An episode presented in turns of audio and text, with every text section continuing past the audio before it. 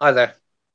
My name's Nicholas Harrison, and I was in London's Burning, where I'm most known for playing the part of Les Taylor, who was George de Fireman's brother in law. And then, after a suitable gap, I returned for one episode to play a paramedic. Well, this is a little story in itself, but in a sense, I feel it highlights what the situation was like back in the day and just gives people who are not involved in film and TV what the process actually can be. Because nowadays you see all the talent shows on the telly and it leads into this and it leads to that. But real life for most of us isn't like that. So to keep it as potted as possible, I left drama school associated with an agent, but not actually on her books she recommended a photograph, which was of a nice smiling me because I've got a lovely smile. But when I walk into a room, that's not what people tend to react to. so I'd saved up all the money I could get. I was on the dole. It was before computers, so you had to typewrite letters. I saved up money for stamps because you had to do a stamped address envelope. And I sent off 100 letters 25 replies, six auditions, including two or three children's theatre, and I got nothing. I was on the dole for two years in London, just trying because if if you haven't got an age, if you haven't got work, you can't get an agent, and if you haven't got an agent, you can't get work. Plus, we're talking in the mid 80s, you had to have an equity card to get a job. And if you didn't have an equity card, you couldn't get work. So again, another catch 22. So finally, a mate wound me up and said, You're always telling jokes, do stand up comedy. I thought, okay, game on.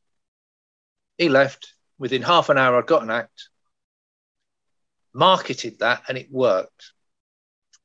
I did eight performances in 1985 as Major KGB, the ranks that likes to say niet. A mate who had been at Guildford and was BBC armourer Ken Bond supplied me with a full Russian uniform, complete with Walther PPK, semi-automatic pistol, which one could walk around the streets in those days and not get arrested, which was funny. And I got the card.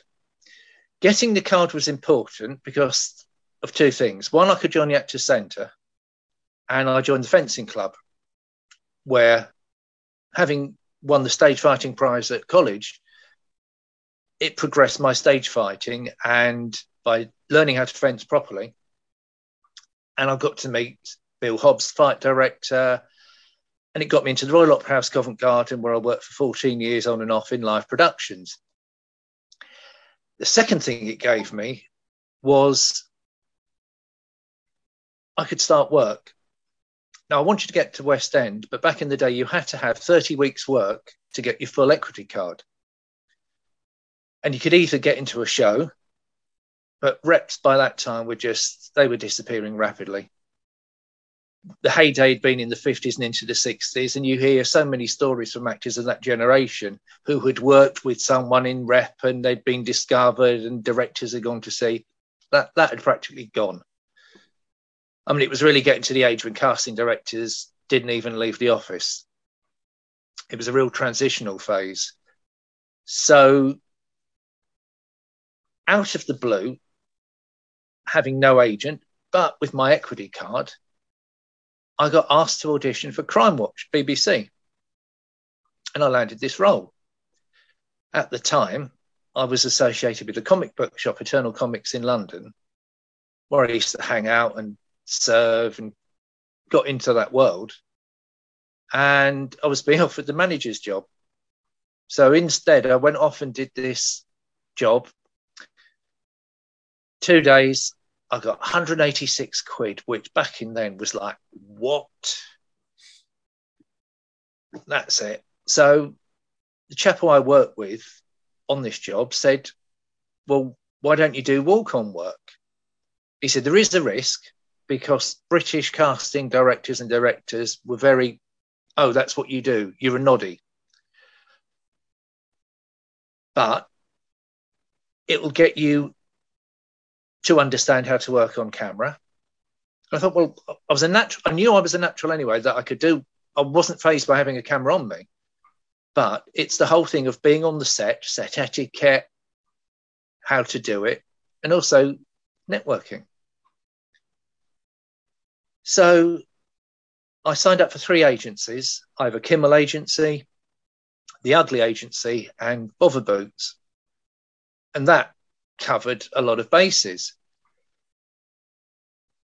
And I started getting work. And I'd go up and I'd say, Hi there, my name's Nicholas Harrison. I'm one of the walk-ons. Here's my CV. I'm an actor. I'm learning. I thought, well, I've got nothing to lose. And because I could do the work and do it well, most of the time I wasn't one of those stuck at the back of the camera. I got pulled to the front. And to be honest, some of the work would have been your actual C list acting role, two or three lines, because sometimes I'd ad lib. And because I was on it, it was sharp. They kept it in and just paid you as a walk on too. So you got an extra tenner for it and I became a, one of the regular background coppers on the bill. Now, the bill was an important program at the time because a, they had such churn, they used so many people. But equally, they had a sign on their door, the casting department, saying, We will cast you for a role, even if you're a walk on. And that was so heartening to know that I could be that close. And this is where the Actors Centre and the stage fighting kick in. Because of working so many performers and working at the Opera House, it then changes how you view films and TV and you and theatre. And you realise that one of the problems is, and I think it still is to an extent, that how a person looks and acts is one of the key things that a director and the casting director look for. But when the role calls for fighting to be involved, that, that's that's an afterthought. I mean, the number of times somebody turns up, they're perfect for the role, and the director says, "Right, can you fight?" And you get some pile of rubbish on the box or on a film or in the theatre because they can't do it. So talking amongst all the guys and the girls, because especially for the young, we had a couple of female fencers who wanted to be fighter rangers, but they also wanted to act.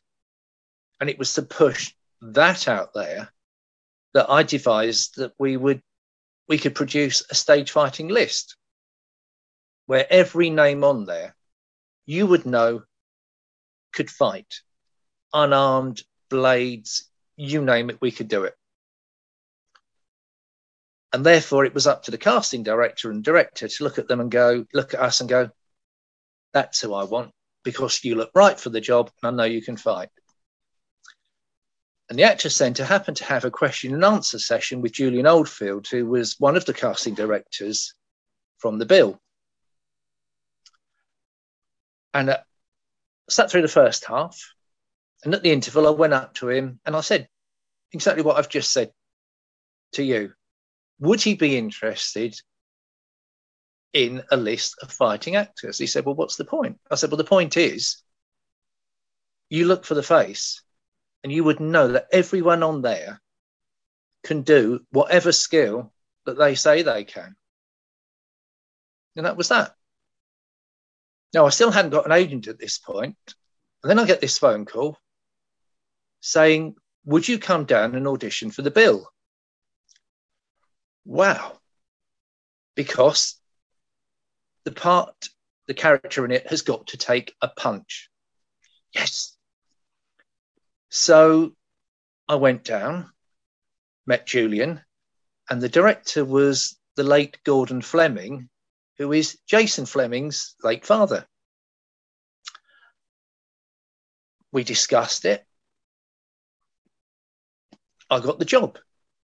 The episode aired in July 1990, just before the World Cup, and it was inspired by a bust up which had happened at Plough Lane between Justin Fashanu and Viv Anderson between Wimbledon and Man United. And it occurred in the tunnel. So that's what happened. I played a goalkeeper, gets into an argument with the oppo centre forward. He punches me out, breaks my jaw. So not only did I get to film in the tunnel where the incident happened, the physio who was there when the actual incident had happened originally, she was there. I got to sit in the chair where it all happened and do broken jaw acting, which was quite fun because the guy who was playing the doctor kept looking at me going, Are you all right? So I was sitting there going, Now, all of that preamble all comes together when within six months I get another call saying, Would you come down to London's Burning? You're being considered for a part which will film over two episodes. And you've got to audition for both directors separately. I think, great, not just one audition, I've got to do two. So I went down. And we ch- we're chatting. What have you done? And this is where the walk on work had actually paid dividends. First of all, I said, I've worked on the bill, I had a part on the bill, or I had a fight.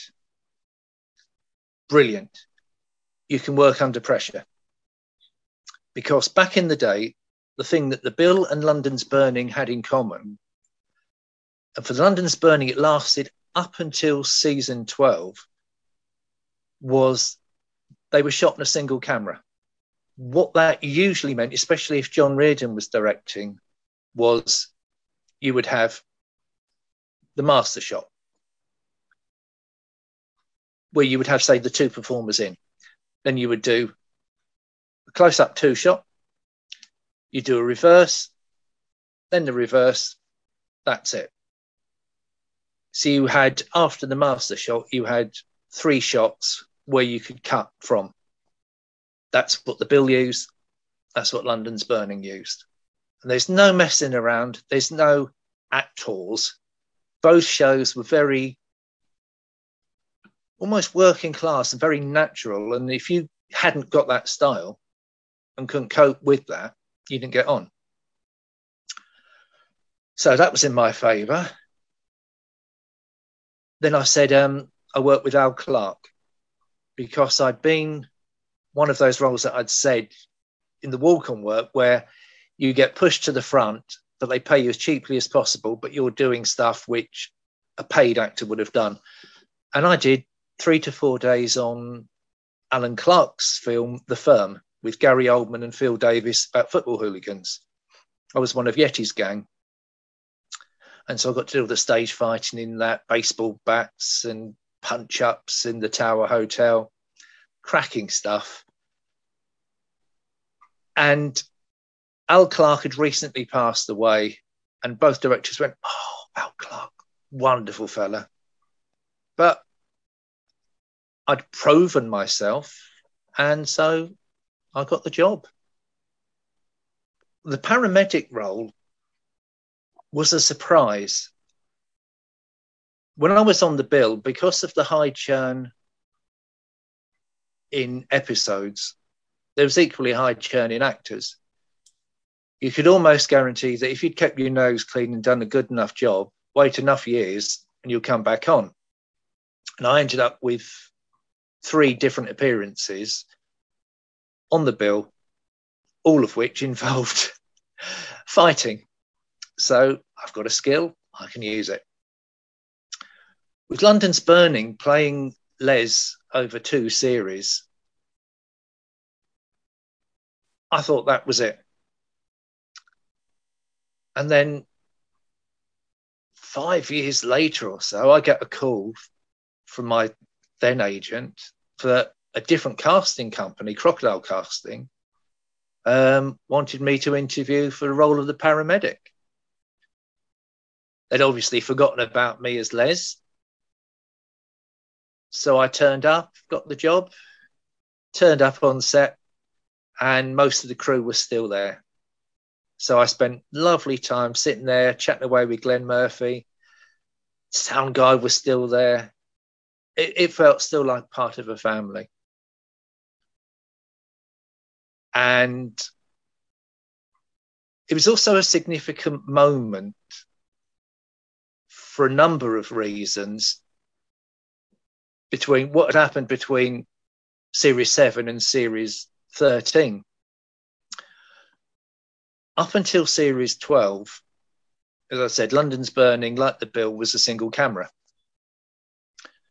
Series 13 was different because when we went to film we filmed in woolwich arsenal before the redevelopment it was about an aeroplane crash and I turned up to help look see if there were any survivors. It was directed by Susan Tully, who'd not long left EastEnders, and it was filmed on two Steadicams. Now, each take, again, there's always a time pressure on the bill and London's burning. And the most takes that you had were two takes per shot. And out of those two takes, you'd have four camera shots and you'd have two vocal tracks. And within that, they would edit. But the problem with that particular episode was it marked the end of an era. And to anyone who grew up watching the Sweeney and the hour episodes of The Bill, ITV shows were 53 minutes long from the opening credits to the closing credits. And they had two ad breaks.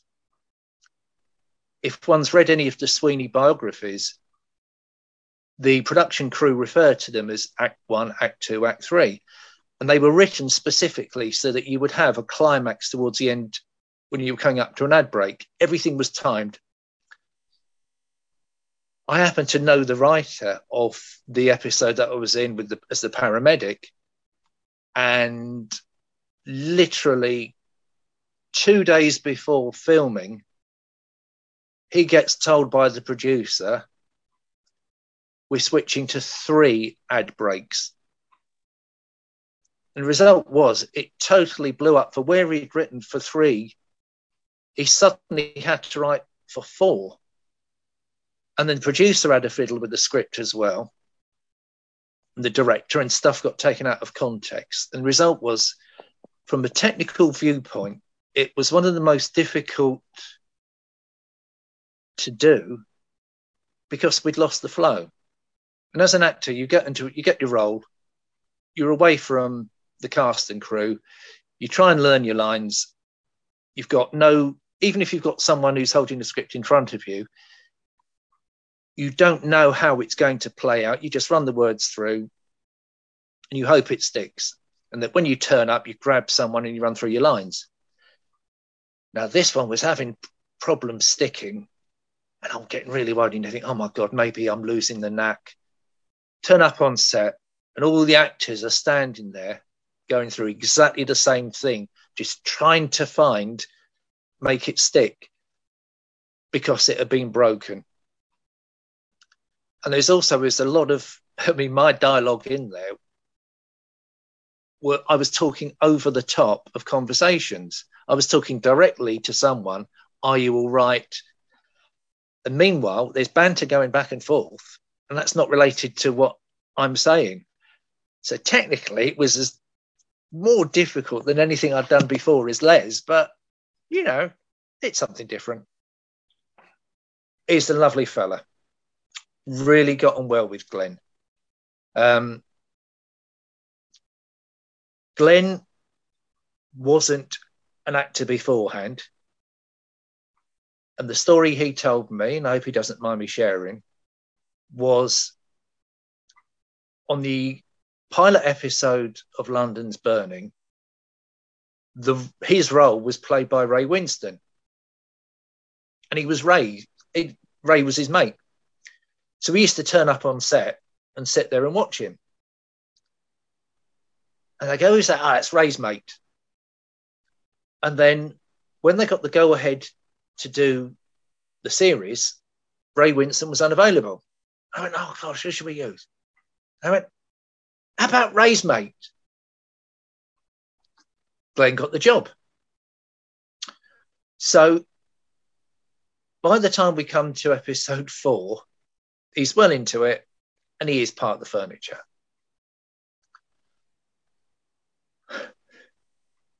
I get in with Neil, who plays Denzel. We are the brothers. And has anyone seen the wedding sequence? Yeah, we cause trouble. So we shot, and this was quite bizarre. We shot the ending first. We had four scenes, and we shot backwards. And so we ended up with the sequence where they're sitting at the table, the brothers are drunk. We have an argument with the best man, and I pick him up and I shove him in the wedding presents. Then Glenn comes running down the room, bangs our heads together, that punches me out. So that's good. So we do all the setup, that's fine. And down he comes, and we've choreographed it. And what John Reardon, the director, wants is he wants a right hand. So he does the right hand. As an actor, you react to it, bosh. It sells, it works. Take two. Try it again. And I think it was the third take, could have been the fourth, when Glenn is into it. Now, what you might not know is that Glenn had been an amateur boxer and he was in the zone. So he comes running down, and I'm ready. And he throws a left because that's what right handed boxers tend to do. You step with the left, punch with the right. And he connected. Bang. I go down. Cut. Producer comes over. Are you all right? As I heard it, meaning, do you still want to work for London's Burning? To which I replied, Yes, I am all right.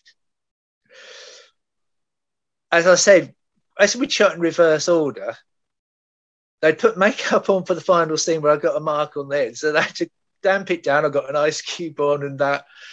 And it was fine. It was just a bit of a split. And it was all good. He was so apologetic. You know, it happens.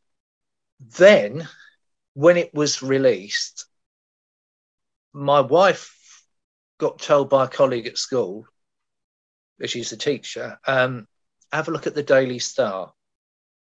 So I went out to get a copy of the Daily Star, and I was like on page three, something like that. A headline Nick, Cocky Nick knocked Spark out by Gary Bushell. And this puff piece, which said, yeah, he's a bit cocky and then stuck him off. I was absolutely devastated because, I mean, this is London's Burning we're talking about. This is my second major TV role. And I've been described in the press as being cocky. I thought that could shoot my reputation down, my chance of work, full stop. So I rang Spotlight and asked to speak for Glenn Murphy's agent, spoke to them, and he called me back and he said, Yeah, he said, you know, he said, I'm devastated. He said, I thought we got on so well. I said, Mate, we did. No problems for you at all. And he said, You know what? He said, We've been stitched up.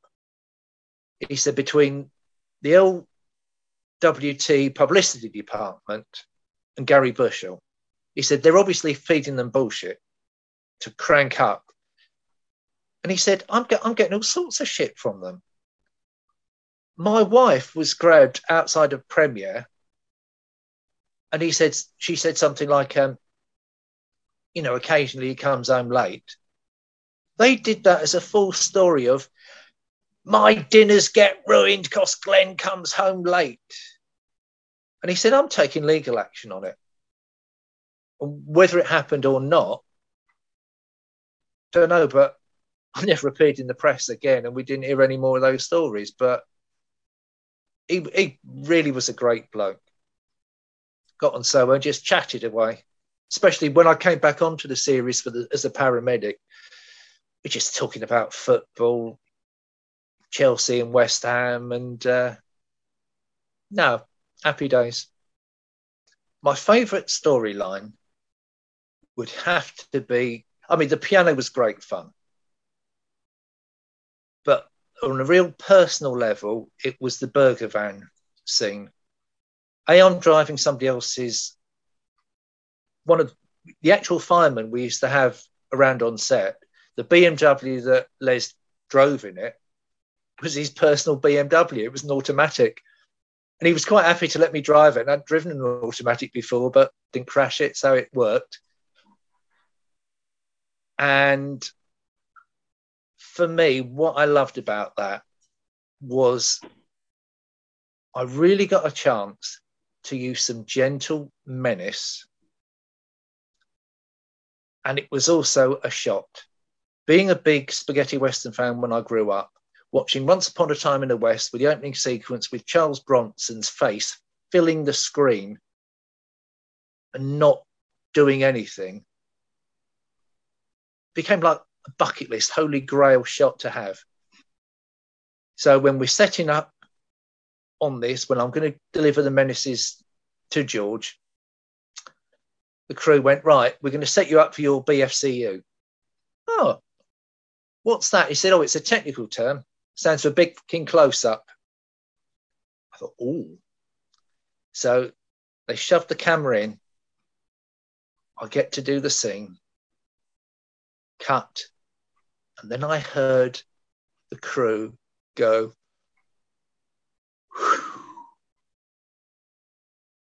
and I thought, yes, they're professionals.